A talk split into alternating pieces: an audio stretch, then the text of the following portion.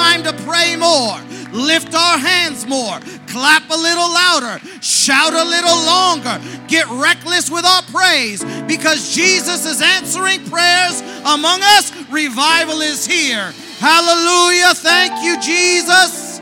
You are awesome in this house. Hallelujah. Carlos Rodriguez had a heart attack. He's in New York City.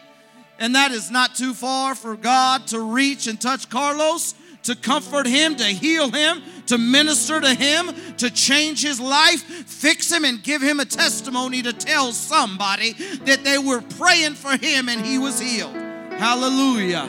Shanine Cadez needs healing and comfort. And if there's anybody else in this house right now, if you haven't seen God answering prayers, pouring out the Holy Ghost on five people, then on three people, back to back, you can get your need met today. Hallelujah. Isaac Perez. Hallelujah. He's got low blood sugar. He was in the hospital. Pray for Isaac and Ariana. Let's continue to pray that we find favor with every department we need so we get the acreage. So every permit passes without having to waste any more time. So the building can come up. So the funds can come in. So we can continue to lift up our hands, lift up our voice as we make our way up here to the altar to have Jesus meet your needs. Jesus, we come to you right now. God, we're believing you're going to touch Isaac. You're going to heal him. You're going to comfort Ariana and take away that fear, Jesus. You're going to touch Carlos right now, God. If you can heal a blind man, you can heal a heart attack. If you can heal Brother Aber from leukemia, you can fix low blood sugar. You can fix a heart attack. If you can put a baby in a womb, you can touch Shanine Cadez right now and take away that pain. If you got a need, Jesus is in here right now. Come on, church, worship the Lord and magnify Him right now. Jesus, we love you.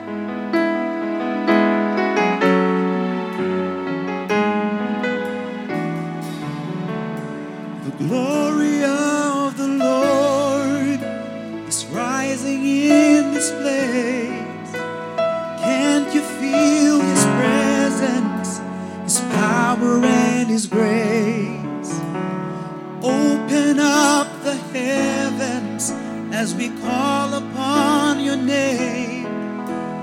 Lord, release our destiny, and we'll never be the same.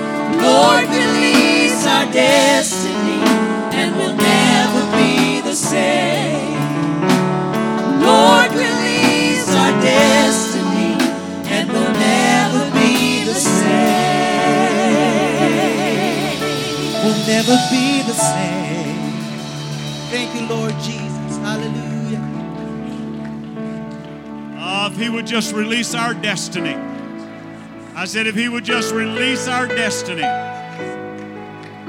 And you understand the God that we serve. Jeremiah would say in 29 11, I know the thoughts that I think toward you to bless you. I believe that God wants to bless His children. Amen. Have you been the recipients of those blessings? Have you been the recipients of those? Has God ever blessed you? Amen. We're going to give you an opportunity to give an offering right now. And be a cheerful giver. Be a cheerful giver.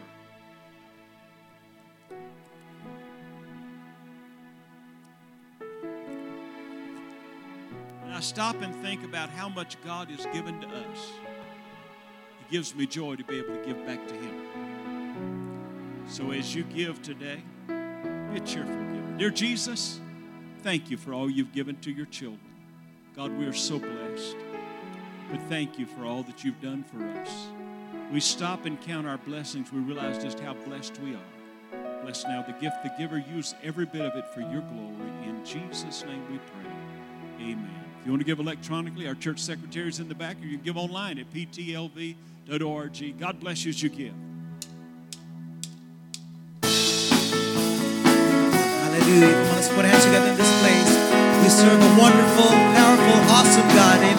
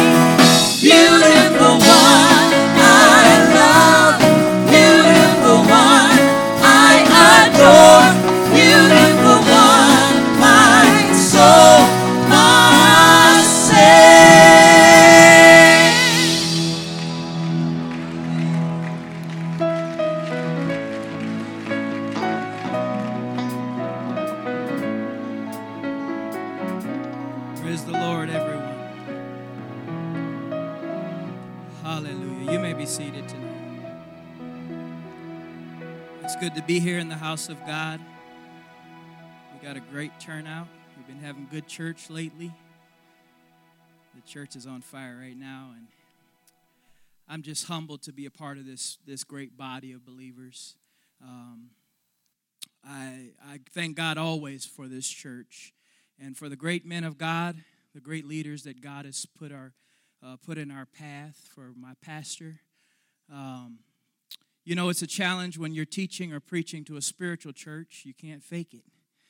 You got to have the goods, you got to know what you're talking about, because spiritual people can pick up on that right away. But I'm going to talk about something. I've been talking with Brother Eastridge, and there's there's some concepts that that I think God wants to deal with the church uh, to expand. I'm not going to shout you down tonight. I'm going to try not to. Um, to uh, some concepts that that need to be addressed and some things that that uh, a revelation that that the church needs to have uh, to realize its its potential. And we're going to go to the book of Isaiah, the 54th chapter. Isaiah chapter 54 and uh, verse number one says, Sing, O barren, thou that didst not bear. Break forth into singing and cry aloud, thou that didst not travail with child. For more are the children of the desolate than the children of the married wife, saith the Lord. Enlarge the place of thy tents, and let them stretch forth the curtains of thine habitations. Spare not, lengthen thy cords, and strengthen thy stakes. For thou shalt break forth on the right hand and on the left hand.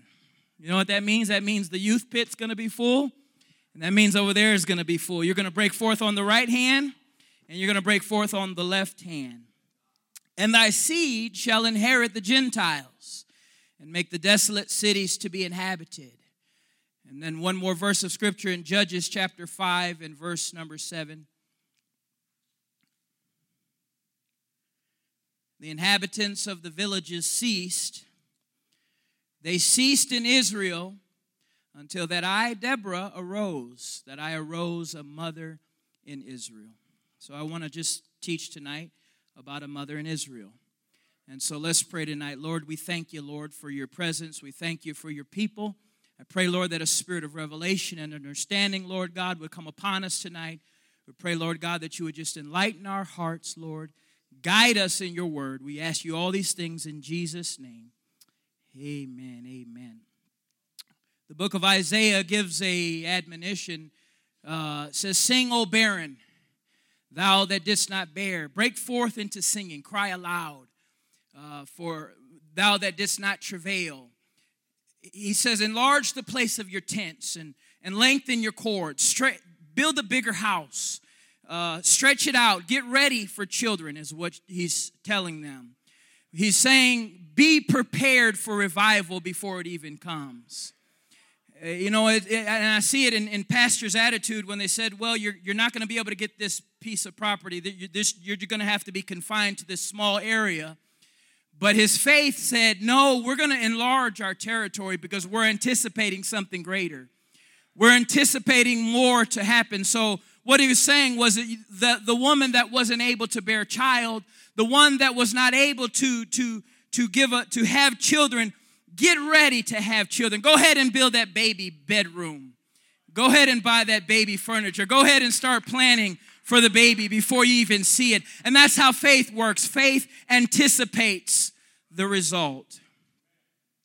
And then the book of Judges, we see Deborah the Bible says that there was the villages ceased in, in Israel until Deborah arose to be a mother in Israel. So I'm going to just talk to you today about the church today and about the ministry of motherhood. We're going to talk about that aspect of the church that has to do with motherhood. And I'm going to dedicate this message to my wife because God has used this woman Everybody, look at her right now.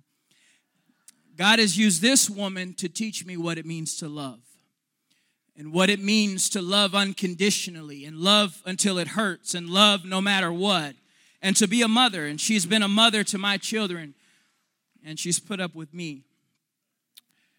And God bless her soul for that.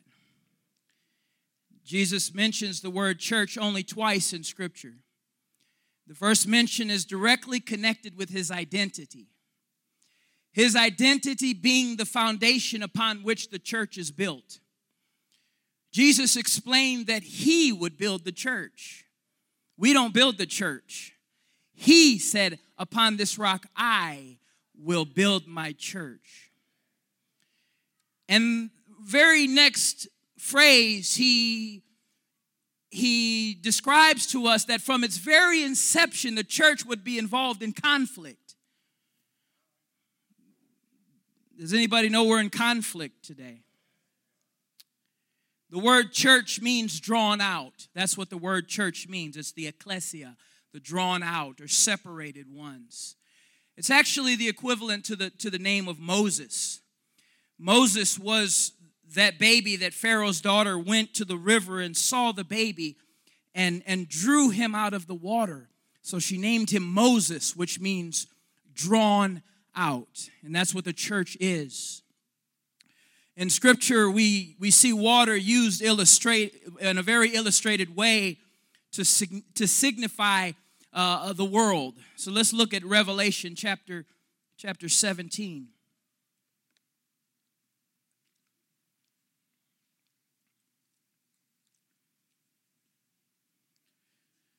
Revelation 17 and 1 and says, And there came one of the seven angels which had the seven vials, and talked with me, saying unto me, Come up hither. I will show unto thee the judgment of the great whore that sitteth upon many waters. Now, we're not going to go into who this great harlot was that sat upon many waters, but the Bible says she sat upon many waters. And then we go down to verse 15, and he begins to explain the meaning of this of this vision that John saw that she was sitting upon many waters. And verse number 15 says, And the waters which thou sawest, where the whore sitteth, are peoples and multitudes and nations and tongues. Now, we don't like to try to uh, fig- make everything figurative and we don't try to spiritualize everything. But when we see in Scripture that they mention something over and over again, there's a symbol there. There's something that it wants to teach us. For example, let's go to 2 Samuel chapter 22 and verse number 5. And if you can't move fast enough, just look up on the screen. Uh, 2 Samuel 22 and 5, he said, When the waves of death compassed me, the floods of ungodly men made me afraid. The sorrows of hell compassed me about, the snares of death prevented me. This is David singing a song of praise to God. He's praising God, remembering the times that he was in trouble. Remembering the times that the enemies had surrounded him and he had nowhere to go. And he likens it to being surrounded by water. He says, the waves of death, the floods of ungodly men. So the people around him was like a multitude, was like being in the middle of a wave or being in the midst of waters. If you don't believe me, let's go down to verse number 17, 2 Samuel 22 and 17. And David said he called to God, he prayed, and it said he sent from above. He took me, he drew me out of many waters. He delivered me from my strong enemy and from them that hated me, for they were too strong for me. So here we have this image of many waters. And David surrounded by people, multitudes of people, like many waters. And he said, Then suddenly I realized I was in a circumstance, in a situation that I had no control over. So I called unto God, and he drew me out of many waters. That's what the church is. We were in the midst of this world. We were in the midst of a nation of people, and God drew us out of that. He took us from a multitude of people and set us apart for Himself. We are drawn out like Moses, we are drawn out like David. Why do you think that Jesus confined his earthly ministry to a very small place, to a very small location? He was in one little area where he performed his ministry. And he would tell the disciples, he said, All right, come on, guys, let's go out to the town. Let me teach you a little bit about ministry. Let me teach you how to cast out devils. Let me teach you how to heal the sick. Let me teach you how to minister, how to serve, how to pour yourself out. It was kind of like a classroom. It was a little classroom for, the, for those guys. And then he would send them out. He says, All right, guys, now you guys go out and do it. I want you to know that God, that God intends you for you to do everything that he did. And he said, Now you go out and do the same thing that you saw me do. So it was kind of like a little classroom scene. And he's saying, I'm going to teach you how to minister. I'm going to teach you how to do the things that I did. And then they would go out and they would cast out devils and they would do all these things. And, and so Jesus would say, Okay, now talk to me. Tell me a little bit about what you learned out in your, out in your little experience. They said, Whoa, Lord, we, we cast out devils with our, with our hands and, and we did great things. And Jesus said, Don't get all lifted up and prideful. He says, Don't rejoice that the devils are made subject unto you. Uh, he said, If you're to rejoice, uh, rejoice that your name is written in heaven. Uh, we're, we're supposed to expect the miracle. We're supposed to expect the devil to be cast out. we don't rejoice over that. we rejoice that our names are written in the Lamb's book of life. And so he would have them in his little classroom, but when he really wanted to teach them a lesson, he would send them out into the sea. That's where the real lesson is out in the sea. Because in the sea is the place that you have no control over your surroundings. The sea is the place that you cannot manipulate your situation. The sea is the place where you only can trust in him, where you only can depend upon him.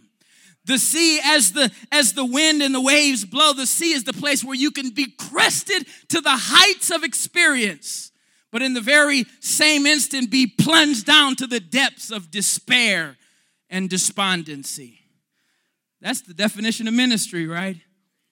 You could be on top of the world one day and at the very next day be at the very bottom of, of, of the depths of, of ready discouragement, of ready just to give up. And so the real lesson was in the sea. We see that in Psalm 107, verse number 23. It says, They that go down to the sea in ships, that do business in great waters, these see the works of the Lord and his wonders in the deep. For he commandeth the raiseth the stormy wind, which lifteth up the waves thereof. They mount up to the heaven, they go down again to the depths. Their soul is melted because of trouble. They reel to and fro and stagger like a drunken man, and they are at their wits' end. That is the definition of ministry. That is the definition of living for God. Uh, you're not going to always be on top. Uh, you're going to be on the top uh, and you're going to be on the bottom. You're going to be at your wits' end and say, I don't know what to do or how to get out of this situation. He said, They stagger like a drunken man. I'm sorry, I said I wasn't going to yell. Let me take a drink of water. Verse number 28 Then they cry unto the Lord in their trouble, and he bringeth them out of their distresses. He maketh calm the storm, so that the waves thereof are still. I tell you what the, what the sea does. I tell you what, what the sea experience does. It makes you appreciate the boat.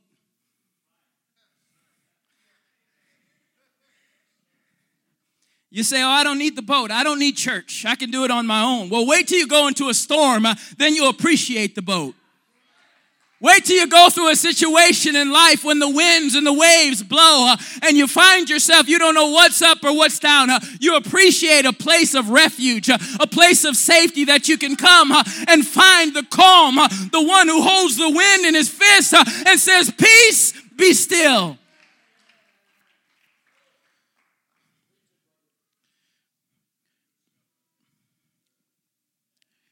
The apostles were doing great and they had great success in their ministry. They said everything was good. But then we see a little bit of political turbulence. And the Bible said Herod stretched forth his hand to vex certain of the church. He went and beheaded James and put Peter in prison. But the Bible said that prayer was made continually by the church unto God for him. You know, I've heard, I've read something and heard something said the church is the only army that kills their wounded. Not this church. This is a church that when we find someone falls or we find that someone's in a storm, huh, we gather around them huh, and begin to call unto God continually huh, until that situation is turned around. That's the sign of a spiritual church. The Bible said, He that is spiritual among you, restore one another. The disciples were in the boat and they thought that the boat was going to sink at some times. There's times when you think the boat's going to sink. You know, I, I always think that's a, that story always gets me because Jesus is sleeping in the boat and, and the winds and the waves come and the boat's going to sink and they're afraid that the boat is going to sink. Were they afraid that Jesus was going to sink? Were they afraid that he was going to perish too? As long as Jesus is in the boat, it's not going to sink. As long as the Lord's in it, it's not going to go down. One thing about the storm experience is it teaches us that no matter what goes on around us, no matter what the winds of political turbulence, and no matter what the religious and social upheavals as long as we look to Him and as long as we call upon Him, uh, we're going to be all right. It's easy to get caught up. Peter started to drown. He started to sink when he got his eyes off of Jesus and started to look about, about what's going on around him. I'm thankful that we have a pastor that knows how to keep his focus. It's easy to get caught up in the news, and Brother Adam, that was right on. I deleted, deleted my Twitter when he preached that message about, about praying and getting off of the, the whole political thing. It's, it's easy to get on a bandwagon. But as long as we keep our eyes on Him, no matter what the world is going through, no matter what the turbulence is, as long as we keep our eyes upon Him, we're talking about the church today. We are the church, the body of believers. In the New Testament, the term church has an overlapping and overarching meaning. We see in, Acts chapter 11, verse 22, it talks about the church in Jerusalem. Acts 13 and 1, the church in Antioch. Acts 14, 23, Paul and Barnabas go throughout Lystra and Derbe and ordain elders in all the churches. Romans 16 and 5, the church that is in the house of Aquila and Priscilla. I think the problem is our modern mindset, our modern concept of church is a building. Our modern concept is not a New Testament concept of church. The New Testament concept, the Bible says that daily from the in the temple and in house to house they cease not to teach and preach Jesus Christ. Now it's important that we have a building and a place to meet, huh? but if you meet in a house, uh, that's the church. If you meet somewhere else, as long as the believers are gathered together, that is the church, uh, which is the body of Christ, the body of believers.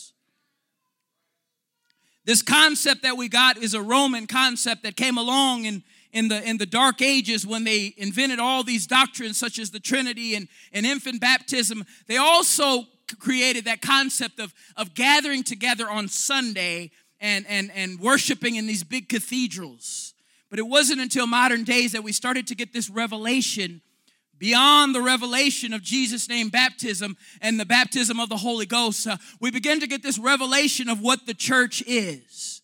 And it's not until we get this full revelation uh, of what the church actually is uh, that it's not confined to the building the church, we would realize that the church is not a one or a two day a week thing. Uh, we are the church. Uh, when we realize that we are the church, uh, people will get the Holy Ghost every day of the week. Uh, people will get baptized every day of the week. Uh, we will be, we will realize the full potential. In fact, I believe that the revival that God's sending cannot be contained in this building. I don't think it'd be cont- contained in any building in this city. It's going to have to go into your houses. It's going to have to go to wherever you meet together with believers. That's the church where two or three are gathered together in my name. He said, I am there in the midst. That's the church. The church is many things and can have many positive roles in the community. But first and foremost, the church is the body of Christ present on this earth. And whatever his priority was as a man is what our priority has to be as a living body. 1 Timothy 2 and 5 For there is one God and one mediator between God and men, the man Christ Jesus. 2 Corinthians 5 18 To wit, that God was in Christ, reconciling the world unto himself, not imputing their trespasses unto them, and hath committed unto us the word of reconciliation. Now then, we are ambassadors for Christ, as through God did beseech you by us. We pray you in Christ's stead, be ye reconciled to God. What it's saying is, we are what he was as a man here on this earth. We are the mediator between a lost world and an eternal God. We are the living body of Christ on this earth. We are ambassadors for Christ. I think it's great when churches pass out sandwiches to hungry people, but we have something much better than a sandwich. We can get you filled with the Holy Ghost uh, and get you out of your condition uh, so you can get a job uh, and go and make yourself a sandwich.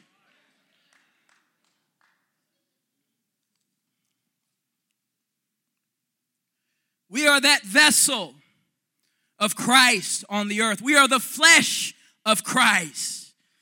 There was a real, the same way that Christ came on the earth is the same way that a church is built or a church is born. There's a promise that is given to a willing vessel. And that willing vessel is willing to hold on and believe that promise uh, until it gives birth, uh, till it gives flesh to that word. The Bible said the word was made flesh and dwelt among us. The purpose of the church is to make the word flesh. Mary was blessed because of her obedience. But as the crowds gathered around Jesus and they began to, he was crowded with people, and they said, Jesus, your mother and your brethren are without, and they desire to speak with you. Jesus said, Who's my mother and who's my brethren? And he looked at his disciples. He said, Behold, my mother and my brethren. For he that does the will of God, the same as my brother and sister and mother, the same as Mary gave birth to the word, you also give birth to the promise in this earth. Mary was not the mother of God, she was the mother of that flesh that God dwelled into. She gave birth to the flesh, but he got his blood from his daddy. And he got his name from his daddy. And he got his genes from his daddy. Therefore, that holy thing uh, shall be called the Son of God. And as Mary gave birth to the flesh that was the Word made flesh. So the body of Christ uh, gives birth uh, to the Word uh, or to the reality that God wants to birth into our world. We are the bride of Christ. And as a chaste virgin, she was a virgin that gave birth. We also, the church, give birth to the promises of God. It's no coincidence that we come together and have a prayer meeting, and several are groaning and travailing in the Spirit, and then we have a service, and several receive the Holy Ghost. That's a direct result of the travail and the labor when you pray in the Holy Ghost. When you pray in the Holy Ghost, you are birthing the promises of God. The terms the church and the bride of Christ are synonymous. So, with that, the next few moments, I want to talk to you about the ministry of motherhood. The Bible said God raised up Deborah to be a mother in Israel. The villages were empty until God raised up a mother in Israel. The ministry of motherhood will be the key that not only unlocks the revival that we are entering into, but it is the key that will sustain the souls that will come through our doors. It is the ministry of motherhood. Historically, when men have fallen short of their roles, women have rise to the occasion to step it up and to fill the role of mother and father in the home. Thank God we're having we're seeing a resurgence of men who are stepping up and being leaders. I think uh, Brother Arnold, when he did our men's conference, he said back in the day they didn't have men's conferences, did they? He says it was just ladies' memorial and stuff like that. He says now we're having men's conferences and men are actually stepping up. Young men are pulling up their pants and putting a little bass in their voice and learning what it means to be a man. We live in a society where single parent homes have become the norm. By 1965, percent of children were born to unmarried parents. By 1980, it was 18%. By the year 2000, it was 33%. By 2015, it was 41% of children born to unmarried parents. In the black community, it's 71%. Without trying to dive into the reasons for this growth of single parent homes, we can look at some of the statistics of single parent homes. Children who grow up without a father are five times more likely to grow up in poverty and commit crime, nine times more likely to drop out of school, 20 times more likely to end up in prison. There's a story, a very true story, uh, not, it didn't happen too long ago in Africa. They, uh, there, was a, there was an area in Africa where there was drought, and there was a herd of elephants that were on the brink of extinction. And because of the drought, they realized that they were going to have to transfer these elephants to an area that had more water. And so they were able to transport many of the elephants to this area where there was water. And they found out that after a while, these elephants began to act erratically. They began to um, engage in delinquent behavior. These elephants were beginning to kill other animals for no reason and kill each other. And they were beginning to get young elephants pregnant and not raising their children, the baby elephants. And so they, they, they went to a, a specialist and they said, What's we need to figure out what's going on with these elephants because they're going to destroy themselves. It's self destructive behavior. And the expert asked them and said, Where is the father? And they said, Well, the father was too heavy. We couldn't airlift him, so we had to leave him behind. And so he said, You better get that father there because if you don't get the father there, you're going to lose these elephants. So they figured out a way to airlift the elephant the father and they brought the, the father elephant uh, and it wasn't long before they all started to straighten out and started to, to behave and act right huh? we say what's going on in our generation why is there so much crime and gangs and all that thing huh? the problem is uh, is we need to get them to their father huh? and if we can't bring them to the father we need to bring the father to them this is a fatherless generation it is shown that Fatherless homes are homes that grow up without structure and security and discipline. Where a mother's, a mother's role is to provide love and nurturing and support. Many women have been forced to fill the role of provider and protector and have been stretched thin, not being able to fill their natural role of nurturer and encourager. It's been shown that single parent homes tend to be more successful when it's a single mother as opposed to a single father. It shows us that although it's not a perfect situation, it's far more important that the child be loved and nurtured than to have discipline and structure. It shows that love and nurture supports that a lot stronger than, than the other. The father's job is to go out and to kill the animal and to bring it home and feed that family. But the mother's job biologically is to nurture. The mother is the one who can eat the food and process it and produce milk and nurture the babes. The father can't nurture. Typically, a child spends more time with his mother than with his father. You don't have to be a biological male parent to be a father. Paul said, You have many instructors in Christ, but not many fathers. Pastor has a special role of filling a father in many people's lives that have not had a good father in their life. Pastor has been a father to us and many others, and that's why we love him so much because he gives us what we've always wanted in a father.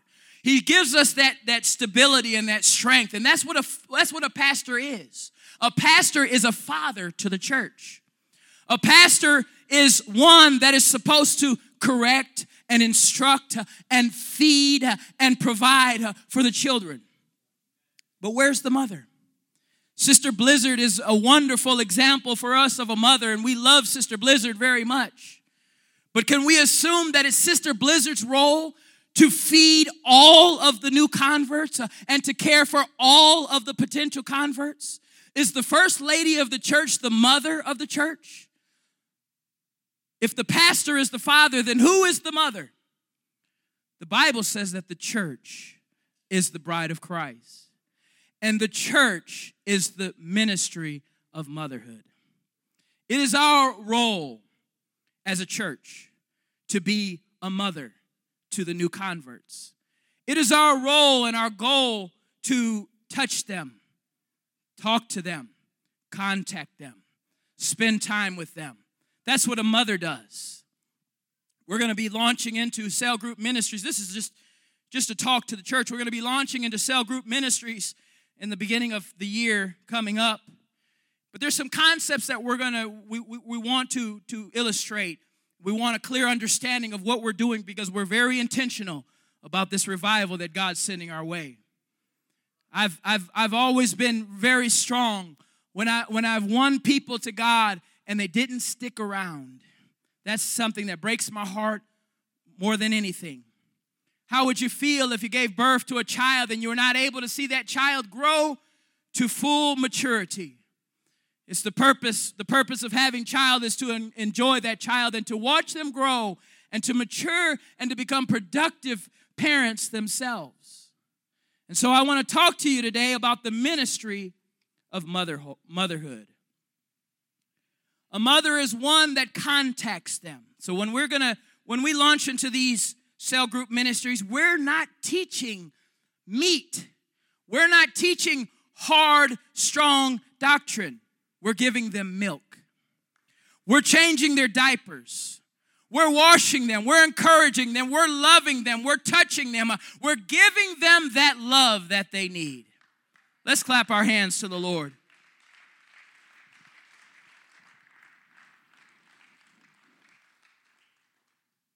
If we can understand this concept that the church does not end when we leave this building, but in fact, we come to this building to be recharged, to be renewed, and to go out and perform the ministry of motherhood. We come to this church to be fed by our pastor, to be fed by the ministry, and what we receive and we digest, we give that to their children. We give that to the babies, and we nurture them and love them to Christ. So I'm I'm out of notes today, and I'm going to pass it back to Pastor tonight. Let's clap our hands. Good stuff, man. Wow. That's good stuff right there. I'm going to tell you something. That's good stuff. He read a scripture in, in, in the start, and I want to, and the Lord spoke to me as he read it. We like to read from the book of Isaiah 54. Those verses are always important to us, and when Isaiah would begin to write in, in verse number two whenever he would talk about lengthening the cords. We all get excited about getting bigger, lengthening the cords, making it bigger, a bigger place to be, a bigger this, a bigger that. It's just lengthening the cords. But then the very next part of that says that he's going to strengthen those stakes. I want Praise Tabernacle to get much larger than what it is. Not just for a number. But I will promise you one thing as we lengthen the cord, we're going to drive the stakes in a little deeper. We're going to drive them in a little deeper. We are apostolic in what we believe, and we're going to be apostolic in what we believe. We are holiness in our lifestyle, and we're going to be holiness in our lifestyle. That's not going to change. That's not going to change. We're going to be Pentecostal in our worship. Amen. That's not going to change. What's going to happen when we have new people come in? I said it on Sunday. They're not, when they walk into a church called Praise Tabernacle, they already know they're not walking into the first church of the refrigerator. Amen. They know we're not cold and dead and dry. They expect us to be alive. They expect us to be on fire. They expect, look, if we don't, something's wrong with us. We, if we disappoint them. Three weeks ago, I had seven people from a Catholic family here. And um, they came and visited. I had preached the funeral for their the lady's husband and these children's father. And um, I went back to see them, and they all came to church on that Sunday. And um, on that Sunday, we had some church. On this past Sunday, there was a little lady sitting on the second row right here with her boyfriend that uh, Brother Aber had witnessed to, and, and they came and we had church. And you know what? Some of you have prayed that prayer. Oh Lord, oh Lord, please don't let them have a racetrack around here on Sunday. Oh Lord, I got guests coming. I want you to understand, I've had doctors, I've had lawyers, I've had very successful business people that I haven't. I had a man that owned a casino that came and said in our services, and every single time I've had those people of those status that have come to our services, we've had one of those services. And you know what? We have not run a one of them off, and we're not scared of one of them off. You know what they've told me afterwards? Is I felt something there I never felt in my life. That Catholic family told me when I went to see them last week, they said, Pastor Blizzard, we're coming back again. There was something special about that service. Uh, one of those young men went to work at a hospice place where I do some work, and he told me today, he said, Mama said, We're coming back to your church again because we never saw anything like that before. We never felt anything like that before. Wow, we're the mother. We're giving them something that they never had, something they've always looked for and needed and wanted. Don't be ashamed of being apostolic. My word. Let's stand together. That was a good word tonight. Brother Pavla, that was a good word tonight. It started with a good word about your wife. I'm telling you, I don't see your children in here. I know that they are all in sign teams and, and, and drama practice. We've got half the churches in the other building in either sign team or drama practice tonight. And it's probably going to be that way for several weeks. So there's probably, when you look around, there's probably 130 of us on campus tonight, but there's a bunch of them over there. But when you look at their children, some of you go back to the first time that they walked into church.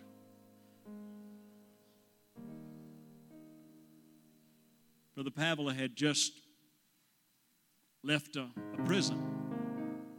I don't tell that to embarrass him. That's where he taught Bible studies, did all kind of things. That's where God got a hold of him. And I'm just blessed that God sent him this way. And he wanted a wife. He was talking to some old girl out of California, and Sister Bianca came to church. She said, I want to talk to you, Pastor. I said, okay. She said, that guy worshiping God on that front row. I said, Well, he's, I think he's engaged to somebody. She said, Hmm. I'm going to pray a little harder. And she did. And he didn't, that, that other deal, he said, That ain't the will of God. And so there was the will of God. But he had some children from a previous marriage and his BC life before Christ. And I set her down and I said, Let me tell you something. He already has children. Can you love those children? She said, I can't. I said, They're not going to love you to start. They're not going to love you. You're going to be so different from anything they've ever known, they're going to hate you. And I won't go into all the details. There, there, there's some really unusual circumstances that happen there. But I will tell you one thing. I'll get in trouble with it. But they love her more than him. Uh, he'll tell you that. Why? Because she loved him. She loved him. Now use that as an example. You see the baby sitting next to her. There ain't no many, there's not many babies that don't love her. Because she's been a mother to a lot of them. You understand that? And y'all know that. But I use that as an example because if we can all develop that kind of a, a love for people to the place that they'll love us more than whatever it was they had before. Why? Because I found somebody that's real in loving me. You don't fool people. You don't fool kids. You don't fool dogs. They know whether you love them or not. They know whether you love them or not. You can't fake it. We have got to love people. I tell folks all the time there are a lot of people, there are a lot of preachers can out preach me. There's a whole bunch, there's a bunch of them around here. One of them did it tonight. But I'll promise you one thing, they ain't none of them gonna outlove me. It ain't gonna happen. I said it's not gonna happen. I promised God that years ago. Ain't nobody gonna outlove me. Pastor, you will get burned. I've been burned so many times it don't really matter anymore. It's not going to keep me from loving people. Hear me today. God wants this church, and I'm going to tell you something. This church has taken on that DNA. This church has taken on that DNA. That's the one thing I'm proud of is they come through those doors, and I don't care what condition they come through those doors, somebody's going to love them. Somebody's going to make them feel loved. Uh, somebody's going to tell them they're loved. Uh, somebody's going to tell them that God loves and cares about them. Church, that's what we've got to do. There's a hurting world outside our doors. They've been abused and used and thrown away. But if we as the church can love them and love them, that doesn't mean we're going to accept everything they do. We're just going to love them to Jesus. Jesus will get them cleaned up. Jesus will get them fixed up. We'll work with them. They'll get hungry enough, they'll want to be part of it. And they'll come to what we need to be. Amen. Sing.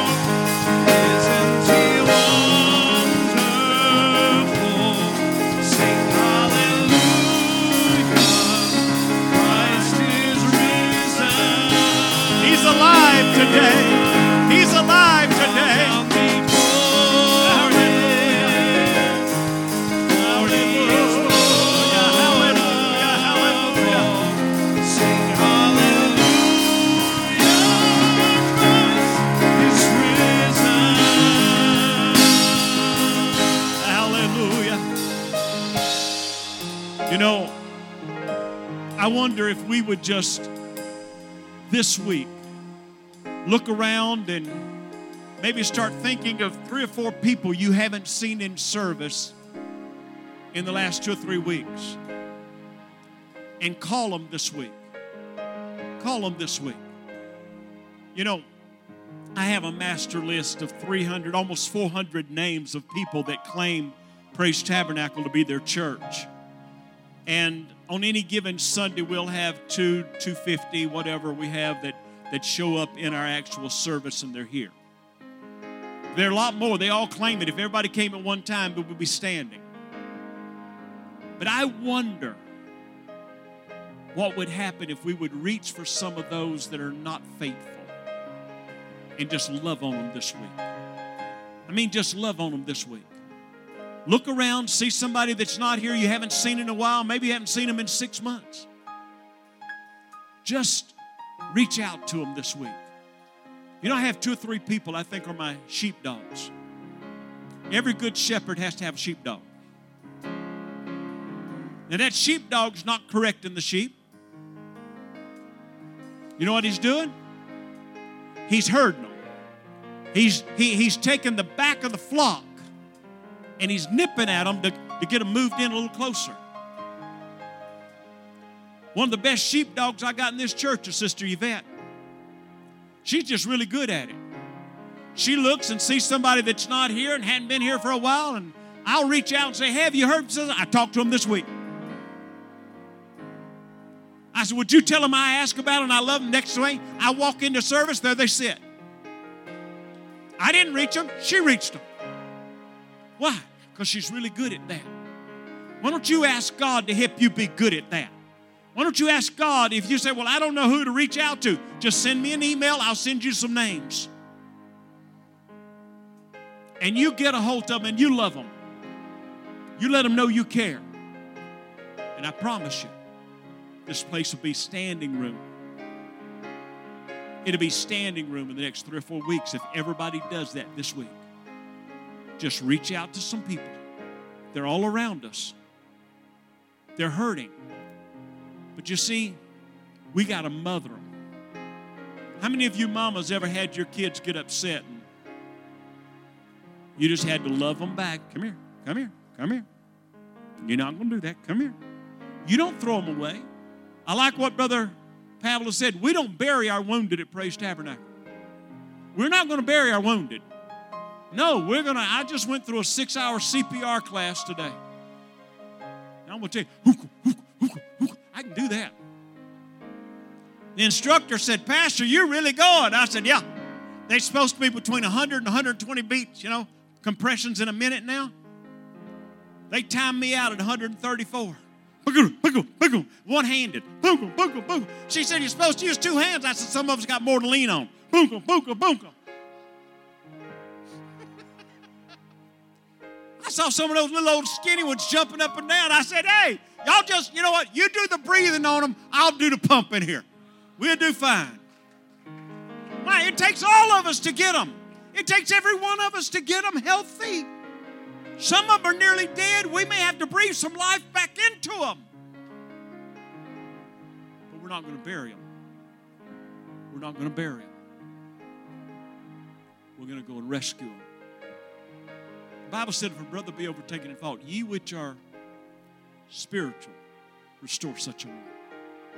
Considering yourself. Could be you. Would you want somebody to come get you? Then let's go get them. Dear Jesus, thank you. Thank you for this good word we heard tonight. Thank you for the man that delivered it with a burden.